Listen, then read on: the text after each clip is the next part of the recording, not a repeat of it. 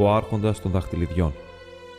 Η Συντροφιά του Δαχτυλιδιού, του Τζον Ρόναλντ Ρόιελ Τόλκιν.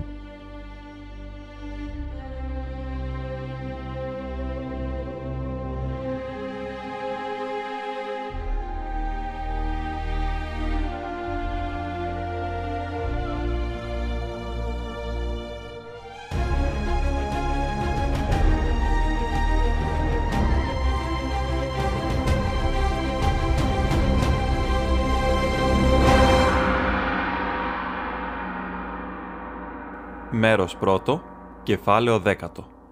Ο Γοργοπόδαρος.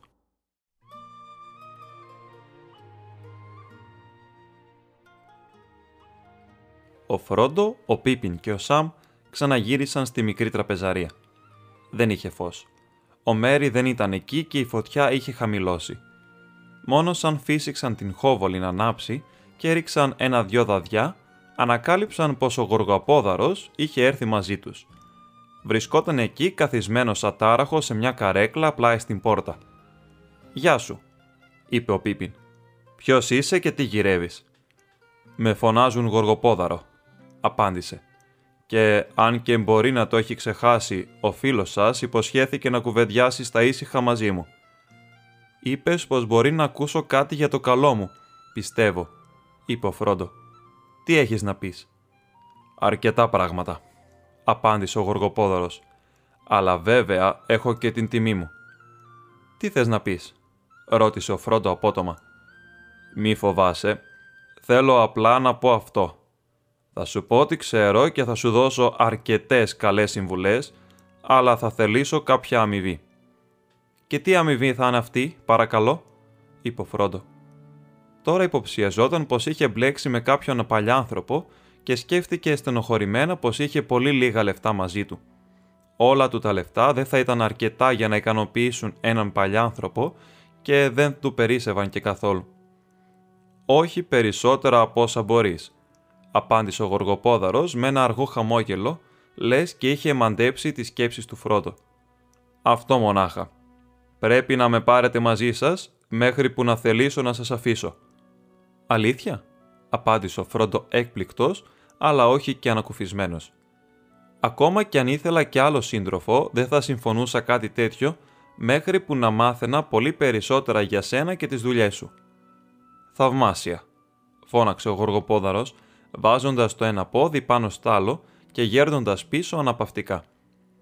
«Φαίνεται πως συμμαζεύεις τα μυαλά σου ξανά και αυτό είναι πάρα πολύ καλό. Μέχρι τώρα παρά ήσασταν απρόσεκτοι. Πολύ καλά. Θα σου πω ότι ξέρω και θα αφήσω την αμοιβή σε σένα. Ίσως μου την δώσεις με τα χαράς, σαν μ' ακούσεις». «Συνέχισε λοιπόν», είπε ο Φρόντο. «Τι ξέρεις?» «Πάρα πολλά. Πάρα πολλά σκοτεινά πράγματα», είπε ο Γοργοπόδαρος σκυθροπά. «Μα όσο για τη δική σου δουλειά», σηκώθηκε και πήγε στην πόρτα, την άνοιξε γρήγορα και κοίταξε έξω. Έπειτα την έκλεισε μαλακά και ξανακάθισε. «Έχω γερά αυτιά», συνέχισε χαμηλώνοντας την φωνή, «και αν και δεν μπορώ να εξαφανιστώ, έχω κυνηγήσει πολλά άγρια και καχύποπτα πλάσματα και μπορώ συνήθως να μην φαίνομαι, σαν το θέλω. Λοιπόν, ήμουνα πίσω από τον φράχτη απόψε στον δρόμο δυτικά από τον Μπρι, όταν 4 χόμπιτ ήρθαν από την κοιλάδα. Δεν χρειάζεται να επαναλάβω όλα όσα είπαν στον γερομπομπαντήλ ή μεταξύ τους, αλλά κάτι μου κίνησε το ενδιαφέρον.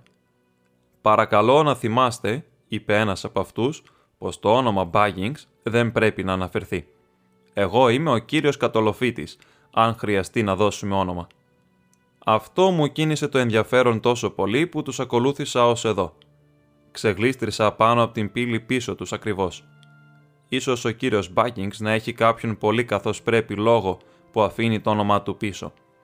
Αλλά αν είναι έτσι, θα τον συμβούλευα και αυτόν και τους φίλους του να είναι πιο προσεκτικοί. «Δεν βλέπω τι μπορεί να ενδιαφέρει το όνομά μου τον οποιοδήποτε στον Μπρι», είπε ο Φρόντο θυμωμένα. «Και ακόμα δεν έμαθα τι σε ενδιαφέρει εσένα. Ο κύριος Γοργοπόδαρος μπορεί να έχει έναν καθώς πρέπει λόγο που κατασκοπεύει και κρυφακούει, αλλά αν είναι έτσι, θα τον συμβούλευα να μας τον εξηγήσει».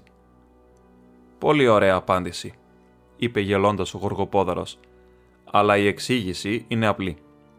έψαχνα για κάποιον Hobbit με το όνομα Frodo Baggins. Ήθελα να τον βρω γρήγορα. Είχα μάθει πως έβγαζε έξω από το Σάιρ, ένα μυστικό που αφορούσε εμένα και τους φίλους μου. «Τώρα μη με παρεξηγείτε», φώναξε, την ώρα που ο Φρόντος σηκώθηκε από την καρέκλα του και ο Σαμ πήδηξε όρθιος συνεφιασμένος. «Εγώ θα το προσέξω το μυστικό καλύτερα από εσάς και χρειάζεται πολύ προσοχή». Έγειρε μπροστά και τους κοίταξε. «Να προσέχετε την κάθε σκιά», είπε με χαμηλόφωνη φωνή. «Μαύροι καβαλάριδες πέρασαν από τον Μπρι. Την Δευτέρα, ένας κατέβηκε από τον πράσινο δρόμο, λένε, και ένας άλλος φάνηκε αργότερα να ανεβαίνει τον πράσινο δρόμο από τον νοτιά». Έπεσε σιωπή. Τέλος, ο Φρόντο μίλησε στον Πίπιν και στον Σαμ. «Έπρεπε να το είχα μαντέψει από τον τρόπο που ο φρουρός μας χαιρέτησε», είπε. «Και ο ξενοδόχος φαίνεται πως κάτι έχει ακούσει. Γιατί μας πίεσε να πάμε με τους άλλους και γιατί στο καλό φερθήκαμε τόσο ανόητα. Έπρεπε να είχαμε καθίσει στα αυγά μας εδώ μέσα». «Θα ήταν καλύτερα», είπε ο Γοργοπόδαρος. «Θα σας είχα εμποδίσει να πάτε στην σάλα αν μπορούσα, μα ο ξενοδόχος δεν ήθελε να μ' αφήσει να σας δω, ούτε να σας φέρει ένα σημείωμα». «Νομίζεις πως αυτός», άρχισε ο Φρόντο. «Όχι, δεν νομίζω τίποτα κακό για τον γεροβουτυράτο. Μόνο που δεν του αρέσουν καθόλου οι μυστηριώδεις αγύρτες του είδους μου». Ο Φρόντο του έριξε μια απορριμμένη ματιά. «Λοιπόν, έχω κάπως παλιανθρωπίστικη εμφάνιση, δεν έχω?» είπε ο Γοργοπόδαρος, στραβώνοντας τα χείλια του και με μια παράξενη λάμψη στα μάτια του. «Αλλά ελπίζω να γνωριστούμε καλύτερα. Και όταν γίνει αυτό, ελπίζω να μου εξηγήσεις τι έγινε στο τέλος του τραγουδιού σου. Γιατί εκείνο το μικρό αστείο?» «Έγινε εντελώς κατά λάθος», έκοψε ο Φρόντο. «Αμφιβάλλω», είπε ο Γοργοπόδαρος. «Κατά λάθος, λοιπόν. Εκείνο το λάθος όμως έχει κάνει την θέση σου επικίνδυνη». «Όχι περισσότερο από ό,τι ήταν κιόλας», είπε ο Φρόντο.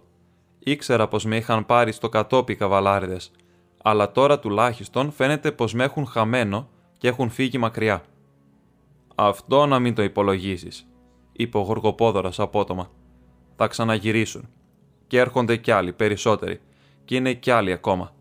Εγώ ξέρω πώς είναι. Τους ξέρω αυτούς τους καβαλάριδες». Σταμάτησε και τα μάτια του ήταν κρύα και σκληρά.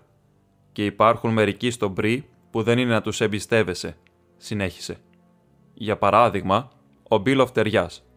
Έχει κακό όνομα στον Μπρι και παράξενος κόσμος επισκέπτεται το σπίτι του. Θα πρέπει να τον προσέξατε ανάμεσα στους άλλους. Ένας τύπος μελαμψός και ηρωνικός. Καθόταν πολύ κοντά με έναν από εκείνους τους ξένους από τον νοτιά και ξεγλίστρησαν έξω μαζί, αμέσως μετά το ατύχημά σου. Όλοι οι νότιοι δεν είναι καλοπροαίρετοι, και όσο για τον Μπίλ τον Φτεριά, αυτός πουλάει τα πάντα σ' όποιον να είναι ή κάνει το κακό για διασκέδαση». «Τι θα πουλήσει ο Φτεριάς και τι σχέση έχει το ατύχημά μου με αυτόν?» είπε ο Φρόντο, που ήταν ακόμα αποφασισμένος να μην καταλαβαίνει τους υπενιγμούς του Γοργοπόδαρου. «Δικά σας νέα, φυσικά», απάντησε ο Γοργοπόδαρος. «Η περιγραφή της παράστασης που έδωσες θα είναι πολύ ενδιαφέρουσα για μερικούς. Μετά από αυτή δεν θα τους χρειάζεται σχεδόν καθόλου να τους πουν το αληθινό σου όνομα.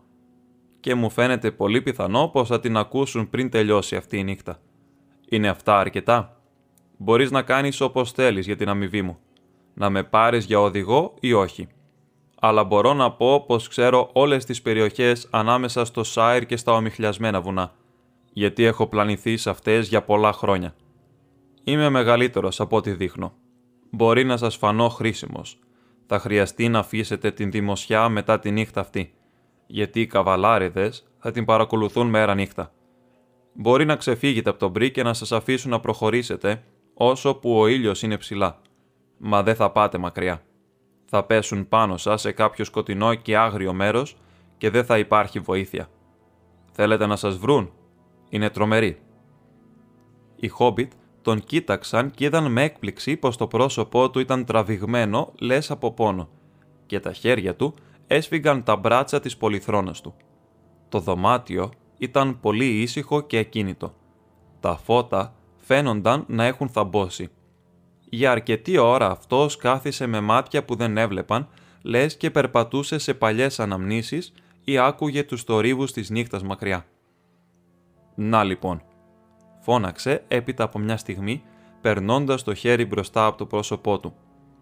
«Ίσως εγώ να ξέρω περισσότερα για τους διώχτες αυτούς από εσάς. Τους φοβόσαστε, αλλά δεν τους φοβόσαστε αρκετά ακόμα. Αύριο θα πρέπει να το σκάσετε αν μπορείτε. Ο γοργοπόδαρος μπορεί να σας πάει από μονοπάτια που σπάνια τα διαβαίνουν. Θα τον πάρετε μαζί σας». Η σιωπή ήταν βαριά. Ο Φρόντο δεν έδινε απάντηση. Ο νους του ήταν μπερδεμένος από αμφιβολίες και φόβους. Ο Σαμ σούφρωσε τα φρύδια του και κοίταξε τον κύριό του και τέλος ξέσπασε. «Με την άδειά σου, κύριε Φρόντο, εγώ θα έλεγα όχι. Αυτός εδώ ο γοργοπόδαρος μας προειδοποιεί και μας λέει να προσέχουμε. Και εγώ λέω ναι σε αυτό. Ας κάνουμε αρχή από αυτόν. Έρχεται πέρα από την ερημιά και εγώ ποτέ μου δεν άκουσα να λένε καλό για κάτι τέτοιο σαν κι αυτόν. Πως κάτι ξέρει νεφός φανάρι, και μάλιστα πιο πολύ από όσο θα μ' άρεσε. Μα δεν βλέπω το λόγο γιατί να τον αφήσουμε να μας πάει σε κάποιο σκοτεινό μέρος μακριά από κάθε βοήθεια, κατά πώς λέει». Ο Πίπιν κουνήθηκε νευρικά και φαινόταν πως δεν ένιωθε άνετα. Ο γοργοπόδαρος δεν απάντησε στον Σαμ, μα γύρισε τα διαπεραστικά του μάτια στον Φρόντο. Ο Φρόντο είδε την ματιά του και κοίταξε αλλού. «Όχι», είπε αργά. «Δεν συμφωνώ. Νομίζω πως τα αλήθεια δεν είσαι έτσι όπως έχεις διαλέξει να δείχνεις. Άρχισες να μου μιλάς σαν τους ντόπιους, μα η φωνή σου άλλαξε. Όμως ο Σαμ φαίνεται να έχει δίκιο σε αυτό. Δεν βλέπω γιατί απ' τη μια μας προειδοποιείς να έχουμε το νου μας και απ' την άλλη μεριά μας ζητάς να σε εμπιστευτούμε. Γιατί αυτή η μεταμφίεση? Ποιος είσαι? Τι ξέρεις πραγματικά για τη δουλειά μου? Και πώς το ξέρεις?» «Το μάθημα να προσέχετε το μάθατε καλά», είπε ο γοργοπόδαρος, με ένα σκυθροπό χαμόγελο. «Αλλά άλλο πράγμα είναι η προσοχή και άλλο η αποφασιστικότητα. Δεν θα φτάσετε ποτέ στο σχιστολαγκάδι τώρα μόνοι σας και το μόνο που σας μένει είναι να με εμπιστευτείτε. Πρέπει να αποφασίσετε. Θα απαντήσω σε μερικές από τις ερωτήσεις σας, αν αυτό θα σας βοηθήσει. Αλλά γιατί να πιστέψετε την ιστορία μου, αν δεν με εμπιστεύεστε κιόλας? Όμως, ακούστε τι». Εκείνη τη στιγμή άκουσαν ένα χτύπημα στην πόρτα. Ο κύριος Βουτυράτος είχε φτάσει με τα κεριά και πίσω του ο Νόμπ με κουβάδες ζεστό νερό. Ο γοργοπόδαρος τραβήχτηκε σε μια σκοτεινή γωνιά. «Ήρθα να σας πω καληνύχτα», είπε ο ξενοδόχος, ακουμπώντας τα κεριά στο τραπέζι. «Νόμπ, πήγαινε το νερό στα δωμάτια». Μπήκε μέσα και έκλεισε την πόρτα. «Το πράγμα έχει έτσι», άρχισε διστάζοντας ανήσυχα. «Αν έχω κάνει τίποτα κακό, λυπάμαι στα αλήθεια. Μα το ένα σε κάνει και ξεχνάς τ' άλλο, πρέπει να το παραδεχτείτε. Κι εγώ έχω ένα σωρό πράγματα στο κεφάλι μου. Μα πρώτα ένα και ύστερα άλλο ένα τούτη την εβδομάδα μου σκούντισαν το μνημονικό όπως λένε και φαντάζομαι να μην είναι πολύ αργά. Βλέπετε, μου είπα να έχω το νου μου για χόμπιτ από το Σάιρ και ιδιαίτερα για κάποιον με το όνομα Μπάκινγκς». «Και τι σχέση έχει αυτό με μένα?» ρώτησε ο Φρόντο. «Α, αυτό το ξέρεις του λόγου σου καλύτερα», είπε ο ξενοδόχος με νόημα.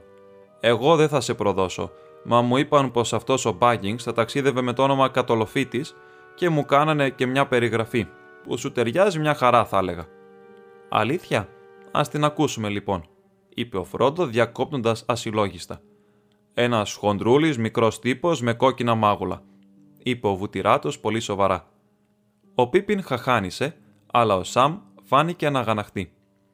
«Μα αυτό δεν θα σε βοηθήσει πολύ, γιατί μπορείς να το πεις και για τους περισσότερους χόμπιτ, πυρόχορτε», μου λέει αυτός, συνέχισε ο κύριος Βουτυράτος, ρίχνοντας μια ματιά στον Πίπιν. «Αυτός όμως είναι ψηλότερος από πολλούς και πιο ξανθός από τους περισσότερους και έχει ένα λακάκι στο πηγούνι του. Πεταχτούλης με μάτια ζωηρά. Με το συμπάθειο, μα εκείνος το είπε, όχι εγώ». «Εκείνος το είπε? Και ποιος ήταν αυτός?» ρώτησε ο Φρόντο ανυπόμονα. «Α, εκείνος ήταν ο Γκάνταλφ, αν ξέρεις ποιον λέω. Λένε πως είναι μάγος, μα εμένα μου είναι καλός φίλος έτσι κι αλλιώς. Μα τώρα δεν ξέρω τι θα μου πεις αν τον ξαναδώ. Θα κάνει την πύρα μου να ξυνήσει ή θα με κάνει κούτσουρο και δεν θα είναι να πορείς. Παίρνει εύκολα φωτιά. Τώρα όμως ό,τι έγινε δεν ξεγίνεται». «Λοιπόν, τι έκανες?» είπε ο Φρόντο, που είχε αρχίσει να ανυπομονεί με το αργό ξετύλιγμα που του έκαναν οι σκέψεις του Βουτυράτου. Πού ήμουνα?» έκανε ο ξενοδόχος, σταματώντας και χτυπώντας τα δάχτυλά του. «Ναι, ο γερο Γκάνταλφ. Πάνε 3 μήνες τώρα που μπήκε στην κάμαρά μου μέσα δίχως να χτυπήσει. «Μπυρόχορτε», μου λέει. «Φεύγω το πρωί. Θα μου κάνεις μια χάρη». «Δεν έχεις παρά να μου την πεις», είπα. «Βιάζομαι», είπε, «και δεν έχω καιρό. Μα θέλω να πάει ένα μήνυμα στο Σάιρ. Έχεις κανένα που να μπορείς να τον στείλεις και να είσαι σίγουρος πως θα πάει?» «Μπορώ να βρω κάποιον», είπα. «Αύριο. Μπορεί και μεθαύριο». «Κάνε το αύριο», λέει, και ύστερα μου έδωσε ένα γράμμα. «Η διεύθυνση είναι πολύ καθαρή», είπε ο κύριος Βουτυράτος, παρουσιάζοντας ένα γράμμα μέσα από την τσέπη του και διαβάζοντας την διεύθυνση αργά και περήφανα. Πολύ εκτιμούσε την φήμη του σαν ανθρώπου των γραμμάτων. «Κύριο Φρόντο Μπάγκινγκς, Back End, Χόμπιτον, στο Σάιρ». «Ένα γράμμα για μένα από τον Γκάνταλφ», φώναξε ο Φρόντο. «Α», είπε ο κύριος Βουτυράτος. «Το σωστό σου όνομα δηλαδή είναι Μπάγκινγκς?» «Είναι», είπε ο Φρόντο. «Και καλά θα κάνεις να μου δώσεις το γράμμα αμέσως και να μου εξηγήσεις γιατί δεν το έστειλες. Αυτό ήρθες να μου πεις, φαντάζομαι, αν και άργησες να μπεις στο θέμα». Ο καημένος ο κ. Βουτυράτος φάνηκε στενοχωρημένος. «Έχεις δίκιο, κύριε», είπε, «και ζητάω συγχώρεση. Μου κόβεται το αίμα σαν σκέφτομαι τι θα πει ο Γκάνταλφ αν γίνει κανένα κακό εξαιτίας μου. Μα δεν το βάστηξα από σκοπού. Το έβαλα στο χρηματοκιβώτιό μου. Μετά δεν έβρισκα κανένα που να θέλει να πάει στο Σάιρ την άλλη μέρα, ούτε την παράλληλη, και δεν μου περίσευε να στείλω κανέναν από τους δικούς μου. Κι ύστερα, με τόνα και μετάλλο, μου φύγε από το μυαλό. Είμαι, βλέπεις, πνιγμένος στη δουλειά. Θα κάνω ό,τι περνάει από το χέρι μου για να διορθώσω τα πράγματα, και αν είναι τίποτα που να μπορώ να βοηθήσω, δεν έχετε παρά να μου το πείτε». «Γιατί χώρια από το γράμμα, δεν υποσχέθηκα και λιγότερα στον Γκάνταλφ. Μπυρόχορτε», μου λέει. «Αυτός ο φίλος μου από το Σάιρ μπορεί σύντομα να περάσει απ' εδώ. Αυτός κι άλλος ένας. Θα λέει πως τον λένε Κατολοφίτη, το νου σου. Μα δεν χρειάζεται να κάνεις ερωτήσεις. Και αν δεν είμαι μαζί του, μπορεί να βρεθεί σε δυσκολίες και να χρειάζεται βοήθεια. Κάνε ό,τι μπορείς γι' αυτόν και θα σου χρωστάω ευγνωμοσύνη», μου λέει. «Και να είσαι τώρα εδώ και οι δυσκολίες δεν φαίνονται να είναι μακριά». «Τι θες να πεις?» ρώτησε ο Φρόντο. «Αυτοί οι μαύροι άνθρωποι», είπε ο ξενοδόχος, χαμηλώνοντας τη φωνή. «Γυρεύουνε τον Μπάγκινγκς. Και όσο αυτοί θέλουν το καλό σου, άλλο τόσο εγώ είμαι χόμπιτ». Ήταν τη Δευτέρα και όλοι οι σκύλοι άρχισαν να γαυγίζουν και οι χήνες να ξεφωνίζουν. «Αφύσικο», εγώ το είπα. Ο Νόμπ ήρθε και μου είπε πως δυο μαύροι άνθρωποι ήταν στην πόρτα και γύρευαν κάποιον χόμπιτ με το όνομα Μπάγκινγκς. Οι τρίχες του Νόμπ είχαν σηκωθεί όρθιες. Είπα στους μαύρους να φύγουν και τους έκλεισα την πόρτα κατάμουτρα. Μα μαθαίνω πως ρωτάνε τα ίδια παντού μέχρι το Άρτσετ. Και αυτός ο περιπλανόμενος φύλακας, ο Γοργοπόδαρος, ρωτάει κι αυτός. «Προσπάθησε να μπει εδώ και να σας δει, πριν να φάτε ακόμα μπουκιά?» «Ναι», σας λέω. «Και βέβαια», είπε ο Γοργοπόδαρος ξαφνικά, βγαίνοντας μπροστά στο φως. «Και πολλά δεν θα είχαν γίνει αν τον άφηνες να μπει μέσα, μπυρόχορτε». Ο ξενοδόχος πήδηξε από την έκπληξη. «Εσύ», φώναξε, «εσύ πάντα ξεφυτρώνεις εκεί που δεν σε σπέρνουν. Τι θες τώρα?» «Είναι εδώ με την άδειά μου», είπε ο Φρόντο. «Ήρθε να μου προσφέρει την βοήθειά του». «Λοιπόν, εσύ μπορεί και να ξέρεις τι κάνεις», είπε ο κύριος Βουτυράτος, κοιτάζοντας καχύποπτα τον Γοργοπόδαρο. «Μα αν ήμουνα στην θέση σου, δεν θα πιανα φιλία με έναν περιπλανόμενο φύλακα». «Τότε με ποιον θα πιανε φιλία?» ρώτησε ο Γοργοπόδαρος. «Με ένα χοντρό ξενοδόχο που δεν ξεχνάει το όνομά του μόνο και μόνο γιατί ο κόσμος του το φωνάζει όλη μέρα? Δεν μπορούν να μείνουν στο πόνι για πάντα και δεν μπορούν να πάνε σπίτι τους. Έχουν πολύ δρόμο μπροστά τους. Μήπως θα πας εσύ μαζί τους να βαστίξεις μακριά τους μαύρους ανθρώπους?» «Εγώ να αφήσω τον Μπρι? Ούτε για όλο το χρυσάφι του κόσμου», είπε ο κύριος Βουτυράτος, που φάνηκε στα αλήθεια να τρομάζει. «Μα γιατί δεν μπορείς να καθίσεις εδώ ήσυχα για λίγο, κύριε Κατολοφίτη? Τι είναι όλα τούτα τα παράξενα που γίνονται?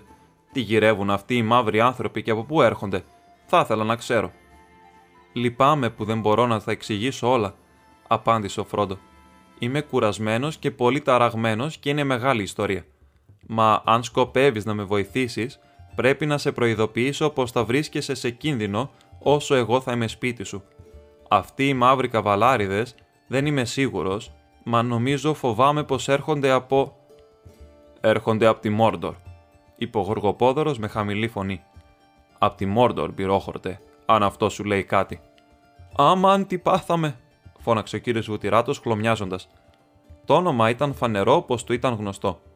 «Αυτά είναι τα χειρότερα νέα που έχουν φτάσει στον Μπρι, από όσα έχω ποτέ μου ακούσει. «Ναι», είπε ο Φρόντο. «Είσαι ακόμα πρόθυμος να με βοηθήσεις?» «Είμαι», είπε ο κύριος Βουτυράτος. «Περισσότερο παρά ποτέ. Αν και εγώ δεν ξέρω τι μπορούν να κάνουν μερικοί σαν και εμένα ενάντια... Τράβλησε. «Ενάντια στην σκιά από την Ανατολή», είπε ήσυχα ο Γοργοπόδαρος. «Όχι και πολλά, μπειρόχορτε. Αλλά και το λίγο βοηθά. Μπορείς να αφήσεις τον κύριο Κατολοφίτη να μείνει εδώ απόψε, ως κύριος Κατολοφίτης, και μπορείς να ξεχάσεις το όνομα Μπάνγκινγκς μέχρι που να βρίσκεται μακριά». «Αυτό θα κάνω», είπε ο Βουτυράτος. «Μα θα το βρούνε πως είναι εδώ χωρίς την βοήθειά μου, φοβάμαι.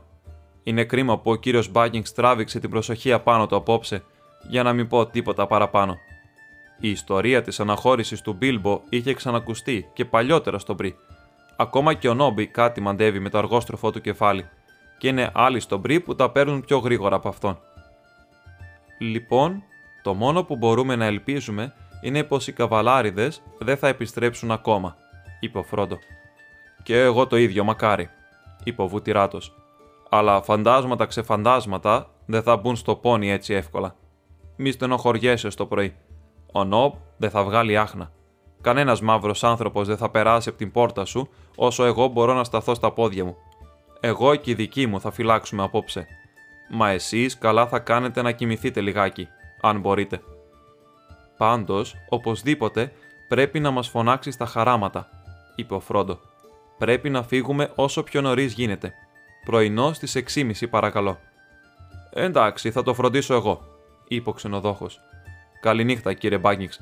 Κατολοφίτη, θα έπρεπε να πω. Καληνύχτα. Τώρα, μα τι στην ευχή, πού είναι ο κύριος Βραντιμπακ?» «Δεν ξέρω», είπε ο Φρόντο με ξαφνική ανησυχία. Τον είχαν εντελώς ξεχάσει τον Μέρι και η ώρα ήταν περασμένη. «Φοβάμαι πως είναι έξω», είπε κάτι πως θα βγαινε να πάρει καθαρό αέρα. «Λοιπόν, σίγουρα σας χρειάζεται να σας προσέχουν. Η παρέα σου κάνει λες και βρίσκονται σε διακοπές», είπε ο Βουτυράτος. «Πρέπει να πάω και να μπαρώσω γρήγορα τις πόρτες, μα θα φροντίσω να αφήσουν τον φίλο σου να μπει, σαν έρθει. Και καλύτερα να στείλω τον Νόμπ να πάει να τον γυρέψει. Καληνύχτα σ' όλους σας». Τέλος, ο κύριος Βουτυράτος βγήκε έξω, ρίχνοντας μια ματιά όλο αμφιβολία στον Γοργοπόδαρο και κουνώντας το κεφάλι του. Τα βήματά του χάθηκαν στο βάθος του διαδρόμου. «Λοιπόν», είπε ο Γοργοπόδαρος, «πότε θα ανοίξεις εκείνο το γράμμα?» Ο Φρόντο κοίταξε με προσοχή την σφραγίδα πριν τη σπάσει. Φαινόταν σίγουρα πως είναι του Γκάνταλφ. Μέσα, γραμμένο με το δυνατό μα κομψό χαρακτήρα του μάγου, βρισκόταν το παρακάτω μήνυμα. «Παιχνιδιάρικο πόνι, Μπρι, μεσοκαλόκαιρο, έτος Σάιρ 1418. Αγαπητέ Φρόντο, άσχημα νέα με βρήκαν εδώ. Πρέπει να φύγω αμέσως. Καλά θα κάνεις να αφήσεις το back-end γρήγορα και να εγκαταλείψεις το Σάιρ πριν το τέλος Ιουλίου το αργότερο. Θα επιστρέψω όσο πιο γρήγορα μπορώ και θα σε ακολουθήσω αν βρω πως έχεις φύγει. Άφησέ μου μήνυμα εδώ, αν περάσεις από τον Μπρι. Μπορείς να έχεις εμπιστοσύνη στον ξενοδόχο, Βουτυράτο. Μπορείς να συναντήσεις έναν φίλο μου στον δρόμο. Έναν άνθρωπο. Αδύνατο, μελαχρινό, ψηλό, που μερικοί τον φωνάζουν Γοργοπόδαρο. Ξέρει τη δουλειά μας και θα σε βοηθήσει. Να πας στο Σχιστολαγκάδι. Εκεί ελπίζω να ξανασυναντηθούμε. Αν δεν έρθω, ο Έλντροτ θα σε συμβουλέψει. Δικό σου βιαστικά, Γκάνταλφ. Ιστερόγραφο 1. Μην το χρησιμοποιήσεις ξανά για κανένα λόγο. Μην ταξιδεύεις τη νύχτα. Ιστερόγραφο 2. Βεβαιώσου πως είναι ο αληθινός Γοργοπόδαρος. Υπάρχουν πολλοί παράξενοι άνθρωποι στους δρόμους. Το αληθινό του όνομα είναι Άραγκορν. Το χρυσάφι, αν είναι κρυφό, δεν γυαλίζει, ούτε όσοι πλανιώνται στην γη είναι χαμένοι. Το γερό το δεντρί η βροχή δεν σαπίζει, ούτε καίει τις ρίζες χιονιά παγωμένη. Απ' τις άψυχες τάχτες φωτιά θα σπιθήσει, φως λαμπρός στα σκοτάδια θα βγει, το σπασμένο σπαθί ξανά θα κολλήσει και ο δίχως κορώνα βασιλιά στα γεννή. Ιστερόγραφο 3. Ελπίζω ο Βουτυράτος να το στείλει εγκαίρος. Άξιος άνθρωπος, μα το μνημονικό του είναι σαν αποθήκη. Το πράγμα που θέλεις βρίσκεται πάντα κάτω-κάτω. Αν ξεχάσει θα τον κάνω ψητό. Αντίο. Ο Φρόντο διάβασε το γράμμα από μέσα του και μετά το έδωσε στον Πίπιν και στον Σαμ. «Αλήθεια, ο γεροβουτυράτος τα έχει κάνει θάλασσα», είπε. «Του χρειάζεται ψήσιμο. Αν το είχα λάβει αμέσως, μπορεί τώρα όλοι μας να βρισκόμασταν ασφαλισμένοι στο Σχιστολαγκάδι. Αλλά τι να τύχε στον Γκάνταλφ, γράφει λες και πάει σε μεγάλο κίνδυνο. Αυτό το κάνει εδώ και πολλά χρόνια τώρα, είπε ο Γοργοπόδαρος. Ο Φρόντο γύρισε και τον κοίταξε σκεφτικά και αναλογιζόταν το δεύτερο ιστορόγραφο του Γκάνταλφ. «Γιατί δεν μου είπες πως ήσουν φίλος του Γκάνταλφ αμέσως, θα γλιτώναμε πόση ώρα». «Θα γλιτώναμε, θα με είχε κανείς σας πιστέψει ως τώρα», είπε ο Γοργοπόδαρος. «Δεν ήξερα τίποτα για το γράμμα. Το μόνο που ήξερα ήταν πως έπρεπε να σας πείσω να με εμπιστευτείτε χωρίς αποδείξεις, αν ήταν να σας βοηθήσω. Και βέβαια, δεν σκόπευα να σας πω τα πάντα για μένα αμέσως. Έπρεπε να σας μελετήσω πρώτα και να βεβαιωθώ. Ο εχθρός μου έχει στήσει παγίδες κι άλλη φορά. Μόλις τα σιγουρευόμουν, ήμουν έτοιμος να σας πω ό,τι κι αν με ρωτούσατε. Αλλά πρέπει να παραδεχτώ πως ήλπιζα πως θα δείχνατε εμπιστοσύνη σε μένα τον ίδιο. Σαν κάποιον που τον κυνηγούν, είναι φορές που κουράζεται να μην τον εμπιστεύονται και αποζητά την φιλία. Αλλά εδώ πιστεύω πως η εμφάνισή μου είναι εναντίον μου». «Είναι, στην πρώτη ματιά τουλάχιστον», γέλασε ο Πίπιν που ανακουφίστηκε αμέσως μόλις διάβασε το γράμμα του Γκάνταλφ. «Μα όμορφος είναι εκείνος που φέρνεται όμορφα, όπως λέμε εμείς στο Σάιρ, και θα έλεγα πως όλοι μας θα φαινόμαστε κάπως σαν και σένα, αν κοιμόμασταν για μέρες σε φράχτες και χαντάκια. Θα χρειαζόταν περισσότερο από μερικές μέρες, βδομάδες ή χρόνια να περιπλανιέσαι στην ερημιά για να σε κάνουν να μοιάσεις του Γοργοπόδαρου», απάντησε ο Γοργοπόδαρος. «Και πρώτα θα πέθαινες, εκτός κι αν είσαι φτιαγμένος από σκληρότερο υλικό από ό,τι δείχνεις». Ο Πίπιν καταλάγιασε.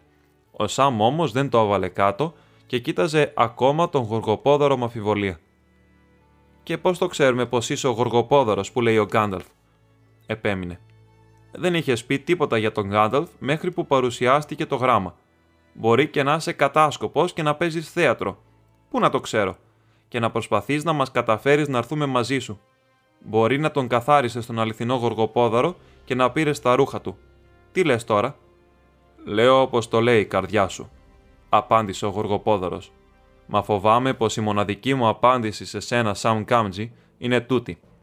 Αν είχα σκοτώσει τον πραγματικό Γοργοπόδαρο, θα μπορούσα να έχω σκοτώσει και σένα.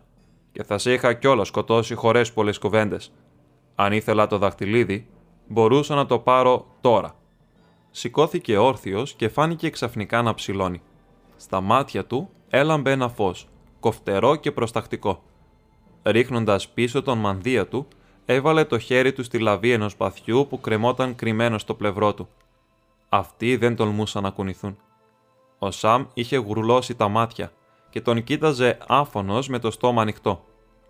«Αλλά εγώ είμαι ο πραγματικός Γοργοπόδαρος, ευτυχώς», είπε κοιτάζοντάς τους από ψηλά με το πρόσωπο μαλακωμένο από ένα αναπάντεχο χαμόγελο. «Εγώ είμαι ο Άραγκορν, ο γιος του Άραθρον, και αν μπορώ με ζωή ή με θάνατο να σας σώσω, θα το κάνω». Έγινε σιωπή για ώρα πολύ. Τέλος ο Φρόντο μίλησε διστάζοντας. «Σε πίστεψα πως ήσουν φίλος πριν να έρθει το γράμμα», είπε. «Ή τουλάχιστον ήθελα να σε πιστέψω. Με τρόμαξες αρκετές φορές απόψε, μα ποτέ όπως οι υπηρέτες του εχθρού θα με τρόμαζαν ή έτσι φαντάζομαι. Νομίζω πως ένας δικός του κατάσκοπος θα φαινόταν ωραιότερος, μα θα τον ένιωθα πιο απέσιο, αν καταλαβαίνεις». «Καταλαβαίνω», γέλασε ο Γοργοπόδαρος. «Εγώ φαίνομαι απέσιος, μα με νιώθετε ωραίο. Το χρυσάφι αν είναι κρυφό δεν γυαλίζει, ούτε όσοι πλανιώνται στη γη είναι χαμένοι». «Η στίχη ήταν για σένα λοιπόν?» ρώτησε ο Φρόντο. «Δεν μπορούσα να καταλάβω το νόημά τους. Μα πώς ήξερες πως ήταν στο γράμμα του Γκάνταλφ αφού δεν το έχεις δει?» «Δεν το ήξερα», απάντησε. «Μα εγώ είμαι ο Άραγκορν και οι στίχοι πάνε με το όνομα». Τράβηξε το σπαθί του και είδαν πως η λάμα του ήταν στα αλήθεια σπασμένη ένα πόδι κάτω από τη λαβή. «Δεν κάνει για τίποτα, έτσι Σαμ», είπε ο Γοργοπόδαρος. «Μα ο καιρός πλησιάζει που θα ξανακολληθεί». Ο Σαμ δεν είπε τίποτα. «Λοιπόν», είπε ο Γοργοπόδαρος, «με την άδεια του Σαμ θα πούμε πως η υπόθεση τακτοποιήθηκε. Ο Γοργοπόδαρος θα γίνει οδηγός σας. Θα έχουμε άσχημο δρόμο αύριο. Ακόμα κι αν μας αφήσουν να φύγουμε από τον Μπρι ανεμπόδιστοι, τώρα δεν μπορούμε διόλου να ελπίζουμε πως θα φύγουμε απαρατήρητοι.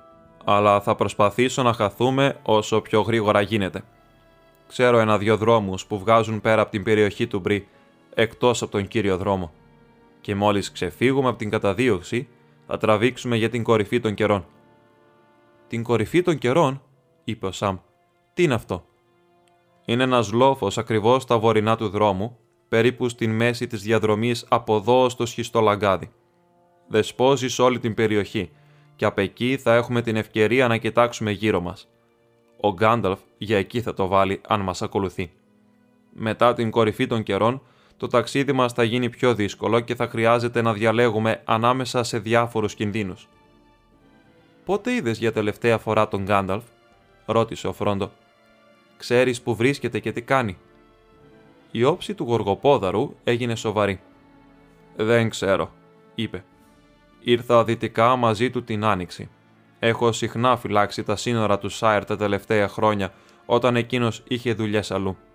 Σπάνια το άφηνε αφρούρητο. Τελευταία συναντηθήκαμε την 1η του Μάη, στο Σαν Φόρτ, χαμηλά στον Μπραντιουάιν. Μου είπε πως η δουλειά του με σένα είχε πάει καλά και πως θα ξεκινούσες για το Σχιστολαγκάδι την τελευταία εβδομάδα του Σεπτέμβρη. Επειδή ήξερα πως βρισκόταν στο πλευρό σου, έφυγα σε ένα δικό μου ταξίδι. Και αυτό δεν βγήκε σε καλό, γιατί είναι φανερό πως έμαθε νέα και εγώ δεν ήμουν κοντά να βοηθήσω. Ανησυχώ, για πρώτη φορά από τον καιρό που τον γνωρίζω. Θα έπρεπε να έχει στείλει μηνύματα, ακόμα και αν δεν μπορούσε να έρθει ο ίδιος. Όταν γύρισα εδώ και πολλές μέρες, έμαθα τα άσχημα νέα. Παντού είχαν απλωθεί τα νέα πως ο Γκάνταλφ δεν βρισκόταν πουθενά και πως οι καβαλάριδες είχαν κάνει την εμφάνισή τους. Αυτά μου τα είπαν τα ξωτικά του Γκίλντορ και αργότερα μου είπαν πως είχατε ξεκινήσει, μα δεν είχα νέα πως φύγατε από το Μπάκλαντ. Φύλαγα τον ανατολικό δρόμο όλος ανησυχία. Νομίζεις πως οι μαύροι καβαλάριδες έχουν σχέση με την απουσία του Γκάνταλφ, θέλω να πω?» ρώτησε ο Φρόντο. «Δεν γνωρίζω τίποτα άλλο που θα μπορούσε να τον εμποδίσει εκτός από τον ίδιο τον εχθρό», είπε ο Γοργοπόδαρος. «Μα μη χάνετε τις ελπίδες σας. Ο Γκάνταλφ είναι πιο μεγάλος από ό,τι ξέρετε εσείς το Σάιρ. Κατά κανόνα εσείς μπορείτε μόνο να δείτε τα αστεία και τα παιχνίδια του. Μα αυτή εδώ η δική μας υπόθεση θα είναι το πιο μεγάλο του έργο». Ο Πίπιν χασμουρήθηκε. «Συγγνώμη», είπε, «μα είμαι ψόφιος από την κούραση. Με όλο τον κίνδυνο και την ανησυχία πρέπει να πάω για ύπνο, αλλιώς θα κοιμηθώ εδώ που κάθομαι. Πούντος αυτός ο ανόητος ο Μέρι. Αυτό μας έλειπε τώρα, να πρέπει να βγούμε στο σκοτάδι και να τον γυρεύουμε». Εκείνη τη στιγμή άκουσαν μια πόρτα να χτυπά. Ύστερα ακούστηκαν πόδια να τρέχουν στο διάδρομο. Ο Μέρι μπήκε μέσα ορμητικά με τον Νόμπ στο κατόπι του. Έκλεισε την πόρτα βιαστικά και έγειρε πάνω της. Του είχε κοπεί η ανάσα. Τον κοίταζαν φοβισμένοι με γουρλωμένα μάτια για μια στιγμή και ύστερα αυτός τους είπε λαχανιασμένα. «Τους είδα, Φρόντο, τους είδα! Μαύροι καβαλάριδες!» «Μαύροι καβαλάριδες?» φώναξε ο Φρόντο. «Πού?» «Εδώ, στο χωριό. Έμεινα μέσα για καμιά ώρα. Μετά, επειδή δεν γυρνούσατε, βγήκα για μια βόλτα. Είχα μόλις ξαναγυρίσει και στεκόμουν ακριβώς έξω από τον κύκλο που φώτιζε το φανάρι και κοίταζα τα αστέρια. Ξαφνικά ανατρίχιασα και ένιωσα πως κάτι απέσιος σερνόταν κοντά. Ήταν μια κάπως πιο σκοτεινή σκιά ανάμεσα στους ίσκιους, στον δρόμο απέναντι, ακριβώς εκεί που τελείωνε το φως του φαναριού. Ξεγλίστρισε μακριά αμέσως στο σκοτάδι χωρίς θόρυβο. Άλογο δεν είχε». «Προς τα πού πήγε?» ρώτησε ο Γοργοπόδαρος, άξαφνα και απότομα. Ο Μέρι τινάχτηκε βλέποντας τον ξένο για πρώτη φορά. «Συνέχισε», είπε ο Φρόντο. «Είναι ένας φίλος του Γκάνταλφ, θα σου εξηγήσω αργότερα. Φάνηκε να πηγαίνει κατά τον δρόμο, ανατολικά», συνέχισε ο Μέρι. «Προσπάθησα να ακολουθήσω, φυσικά εξαφανίστηκε σχεδόν αμέσως, μα εγώ έστριψα στη γωνία και πήγα μέχρι το τελευταίο σπίτι στον δρόμο». Ο Γοργοπόδαρος κοίταξε τον Μέρι με θαυμασμό. «Έχεις γενναία καρδιά», είπε. «Αλλά αυτό που έκανες ήταν ανόητο». «Δεν ξέρω», είπε ο Μέρι. «Δεν ήταν ούτε γενναίο ούτε ανόητο, νομίζω. Δεν μπορούσα σχεδόν να κάνω αλλιώς. Μου φαινόταν κάπως πως με τραβούσαν. Όπως και να είναι, εγώ πήγα και ξαφνικά άκουσα φωνές κοντά στο φράχτη. Η μια μουρμούριζε και άλλη ψιθύριζε, ή μάλλον σφύριζε. Δεν μπορούσα να πιάσω κουβέντα από ό,τι λεγόταν. Δεν γλίστρισα πιο κοντά γιατί άρχισα να τρέμω ολόκληρος. Ύστερα ένιωσα τέτοια τρομάρα που γύρισα πίσω και ήμουνα έτοιμος να το βάλω στα πόδια όταν κάτι ήρθε πίσω μου και εγώ έπεσα κάτω. «Εγώ τον βρήκα, κύριε», μπήκε στη μέση ο Νόμπ. «Ο Βουτυράτος με έστειλε έξω με ένα φανάρι. Κατέβηκα στην δυτική πύλη και ύστερα γύρισα προς την νότια πύλη, ακριβώς στο σπίτι του Μπίλ του Φτεριά κοντά. Νόμισα πως είδα κάτι στον δρόμο. Δεν παίρνω όρκο, μα μου φαινόταν λες και δύο άνθρωποι έσκυβαν πάνω σε κάτι για να το σηκώσουν. Έβαλα μια φωνή, μας ανέφτασα κοντά, αυτοί δεν φαίνονταν πουθενά, και μόνο ο κύριος Βραντιμπακ ήταν πεσμένος στην άκρη στον δρόμο. Έμοιαζε να κοιμάται. Νόμισα πως είχα πέσει σε βαθιά νερά, μου λέει, σαν το σκούντισα. Ήταν πολύ παράξενος και μόλις τον ξύπνησα, σηκώθηκε και ήρθε εδώ τρέχοντας σαν το λαγό». «Φοβάμαι πως αυτή είναι η αλήθεια», είπε ο Μέρι, «αν και δεν θυμάμαι τι είπα. Είδα ένα απέσιο όνειρο που δεν μπορώ να το θυμηθώ. Έχασα την αυτοκυριαρχία μου, δεν ξέρω τι με έπιασε». «Εγώ ξέρω», είπε ο Γοργοπόδαρος. «Η μαύρη ανάσα. Οι καβαλάριδες θα πρέπει να άφησαν τα άλογά τους απ' έξω και να πέρασαν κρυφά την νότια πύλη. Τώρα θα τα ξέρουν όλα τα νέα, μιας και επισκέφτηκαν τον Μπίλ το Φτεριά. Και είναι απίθανο πως και εκείνος ο νότιος ήταν κατάσκοπος. Κάτι μπορεί να γίνει τη νύχτα, πριν φύγουμε από τον Μπρι». «Τι θα γίνει?» είπε ο Μέρι. «Θα επιτεθούν στο πανδοχείο?» «Όχι, δεν νομίζω», είπε ο Γοργοπόδαρος. «Δεν είναι όλοι εδώ ακόμα. Και οπωσδήποτε δεν είναι αυτός ο τρόπος τους. Είναι πιο δυνατοί στο σκοτάδι και στη μοναξιά. Δεν θα επιτεθούν ανοιχτά σε ένα σπίτι που υπάρχουν φώτα και κόσμος πολλής. Όχι, εκτός και αν απελπιστούν. Πράγμα που δεν συμβαίνει όμως όσο οι αμέτρητες λεύγες του Ερίαντορ βρίσκονται ακόμα μπροστά μας. Αλλά η δύναμή τους βρίσκεται στον φόβο, και μερικούς στον Μπρι τους έχουν κιόλας βάλει στο χέρι. Θα αναγκάσουν αυτούς τους άθλιους να κάνουν κάτι κακό. Τον Φτεριά και μερικούς από τους ξένους, και ίσως και τον φύλακα της πύλης. Κουβέντιαζαν με το χάρι στην δυτική πύλη τη Δευτέρα. Τους παρακολουθούσα. Σαν τον άφησαν, αυτός είχε πανιάσει και έτρεμε». «Φαίνεται πως έχουμε εχθρούς παντού γύρω μας», είπε ο Φρόντο. «Τι θα κάνουμε?» «Θα μείνετε εδώ και δεν θα πάτε στα δωμάτια σας. Είναι βέβαιο πως αυτοί θα έχουν μάθει ποια είναι. Τα δωμάτια για χόμπιτ έχουν παράθυρα που βλέπουν στο βοριά και είναι στο ισόγειο.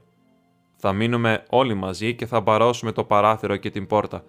Μα πρώτα ο Νόπ και εγώ θα φέρουμε εδώ τα πράγματά σας».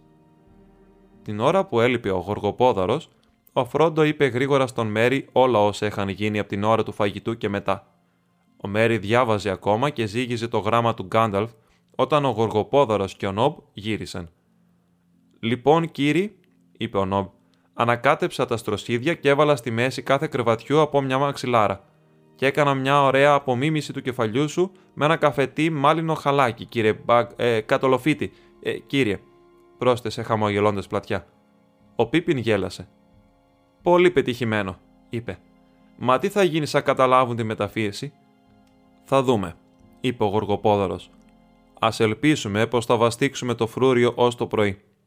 «Καλή σας νύχτα», είπε ο Νόμπ και έφυγε για να πάει να φυλάξει την βάρδιά του στις πόρτες. Σόργεσαν τους σάκους τους και τα πράγματά τους στο πάτωμα της τραπεζαρίας. Έσπρωξαν μια χαμηλή καρέκλα πίσω από την πόρτα και έκλεισαν το παράθυρο. Κρυφοκοιτάζοντας έξω, ο Φρόντο είδε πως η νύχτα ήταν ακόμα ξάστερη. Το δρεπάνι κουνιόταν λαμπερό πάνω από τις ράχες του λόφου του Μπρι. Ύστερα έκλεισε και αμπάρωσε τα βαριά εσωτερικά παντζούρια και τράβηξε τις κουρτίνες. Ο Γοργοπόδαρος έριξε ξύλα στην φωτιά και έσβησε όλα τα κεριά. Οι χόμπιτ τυλίχτηκαν στις κουβέρτες τους με τα πόδια προς το τζάκι, μα ο Γοργοπόδαρος βολεύτηκε στην καρέκλα πίσω από την πόρτα. Κουβέντιασαν λιγάκι γιατί ο Μέρι είχε ακόμα να κάνει μερικές ερωτήσεις. «Πηδάει στο φεγγάρι», χαχάνησε ο Μέρι και τυλίχτηκε στην κουβέρτα του. «Πολύ γελίο από μέρους σου, Φρόντο, αλλά θα ήθελα να ήμουν εκεί και να το βλέπα. Οι αξιότιμοι κύριοι του Μπρι θα του κουβέντιαζαν για 100 χρόνια. «Το ελπίζω», είπε ο Γοργοπόδαρος. Μετά όλοι σώπασαν και ένας-ένας οι χόμπιτ αποκοιμήθηκαν.